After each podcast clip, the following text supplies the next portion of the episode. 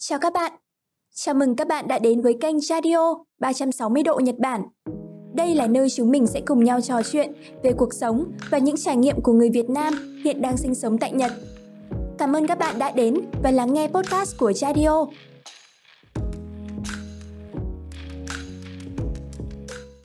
Chào các bạn, lại là mình, Lan Anh của Radio Podcast đây. Không biết ngày hôm nay của mọi người như thế nào? Ngày hôm nay của mình thì có hơi tâm trạng một chút. Khi mà mình có nhận được một lá thư gửi đến cho Jadio từ một bạn du học sinh Nhật. Và bức thư của bạn ấy đã khiến mình suy nghĩ rất nhiều. Trong bức thư này thì bạn ấy có nói về nỗi nhớ nhà khi bạn ấy đi du học. Mình nghĩ đây cũng sẽ là cảm giác chung của các bạn du học sinh khi xa nhà. Vậy nên các bạn hãy cùng mình đọc bức thư này nhé. Mặc dù đã 2 năm kể từ ngày mình bước chân sang Nhật và chính thức trở thành một du học sinh, nhưng cái cảm giác nhớ nhà vẫn ra diết như ngày đầu tiên. Mình vẫn buồn, vẫn khóc, thậm chí vẫn nhớ rất rõ cái khoảnh khắc đặt chân lên chuyến bay ngày hôm ấy. Sau lưng là gia đình, phía trước là một miền đất hoàn toàn mới.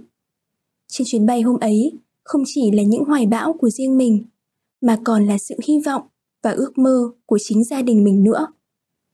Mình chọn Nhật Bản là nơi sẽ viết tiếp những ước mơ của mình. Một vùng đất mới xa lạ mà mình sẽ phải bắt đầu từ con số không. Đây vừa là cơ hội, vừa là thử thách cho bản thân mình. Mẹ mình thì thường hay nói, con gái học xa nhà, chẳng khác gì gà về nhà chồng. Mỗi lúc xem phim, thấy gia đình người ta vui vẻ bên nhau, mình cũng ước được về nhà. Mỗi khi đi ăn, thấy gia đình khác sum vầy, mình cũng ước được về ăn cơm cùng ba mẹ. Rồi khi gọi điện về nhà, thấy ba mẹ và hai em, mình thật sự muốn ngay giây phút đó có mình. Đi rồi mới nhận ra, nơi muốn về nhất là nhà, người muốn gặp nhất là ba mẹ. Mình nghĩ là ai trong chúng ta cũng đã từng mơ ước có một cuộc sống tự do, không ai kiểm soát, được làm điều mình mong muốn mà không ai cấm cản. Mình cũng từng mong muốn như thế khi lên đại học. Cho đến khi mình thức dậy và nỗi nhớ nhà bủa vây lấy mình. Ngày trước, khi còn ở nhà, trong nhà luôn là những thứ âm thanh quen thuộc như dậy xuống ăn sáng đi nhanh lên, không ăn lại đau dạ dày thì coi chừng. Ăn nhiều vào con, người gầy rồi. Học thì bật đèn lên cho sáng, không lại cận thêm. Khuya rồi, ngủ đi con, thức khuya quá không tốt đâu. Nhưng đấy là khi mình còn ở nhà. Còn giờ thì mình phải ở một mình, ăn một mình, hay thậm chí là khóc một mình. Có lần gọi điện về nhà, bố mình có bảo với mình rằng gia đình luôn ở phía sau lưng con.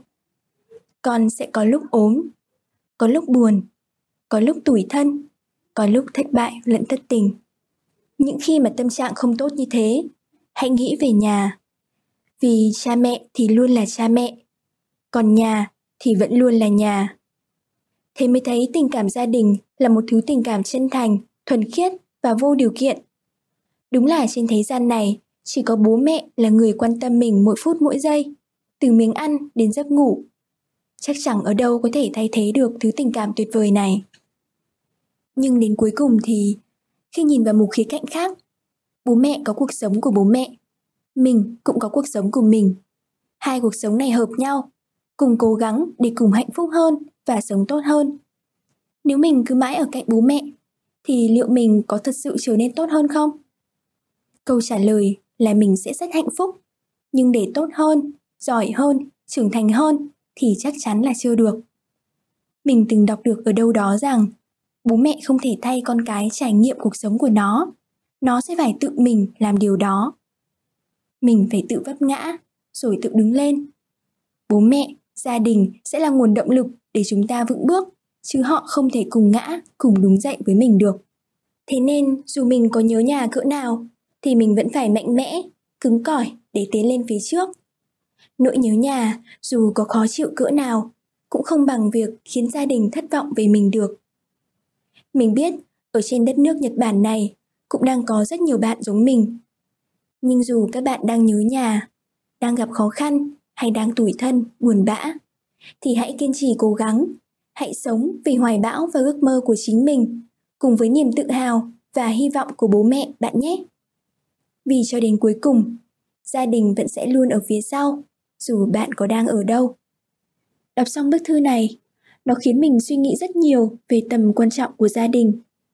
Gia đình không chỉ là nơi trốn mình sinh ra, là nơi mình tìm về, mà còn là bệ đỡ cho những ước mơ của mình. Và nó làm mình nhớ đến một câu nói của sư ông Thích Nhất Hạnh. Gia đình rất quan trọng.